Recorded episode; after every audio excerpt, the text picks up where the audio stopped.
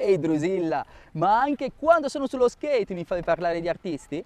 E va bene, ma questa volta ti parlo di un artista davvero geniale, che forse sullo skate ci sarebbe pure andato o sicuramente l'avrebbe potuto inventare. Sto parlando del grande Leonardo da Vinci, l'uomo più famoso di tutti i tempi.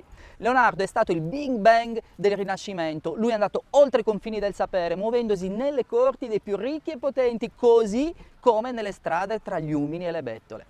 Leonardo nasce in realtà a Vinci, in Toscana, nel 1452 e stava ancora con il suo maestro Verrocchio a bottega quando da giovanissimo pensa e progetta macchine per volare. E sì, proprio il mito di Icaro, che tentò di volare con le penne d'uccello tenute insieme con la cera e secondo Leonardo poteva essere realizzata grazie alla scienza della meccanica. Realizza dipinti straordinari, in particolare di donne ma il dipinto che più di tutti ha catturato l'attenzione di critici, studiosi, appassionati e persino dei ladri, beh lei è la Monna Lisa, l'impenetrabile sguardo della Gioconda. E lei è conservata al Museo di Louvre di Parigi e la Gioconda è un fitto mistero che molti hanno tentato di raccontare e interpretare, addirittura a Hollywood con Tom Hanks e i bestseller di Dan Brown.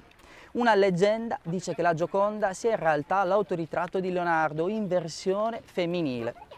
Chi lo sa? Ora riparto e Drusilla non ci resta che andare in Francia a vederla.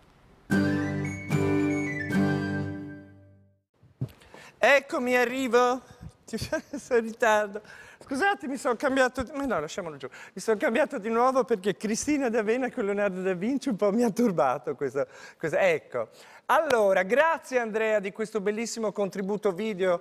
Ti ho lasciato in compagnia del mio pubblico e vengo certamente a vedere la Gioconda con te, però mi devi pippi, suonare e portare in moto, va bene?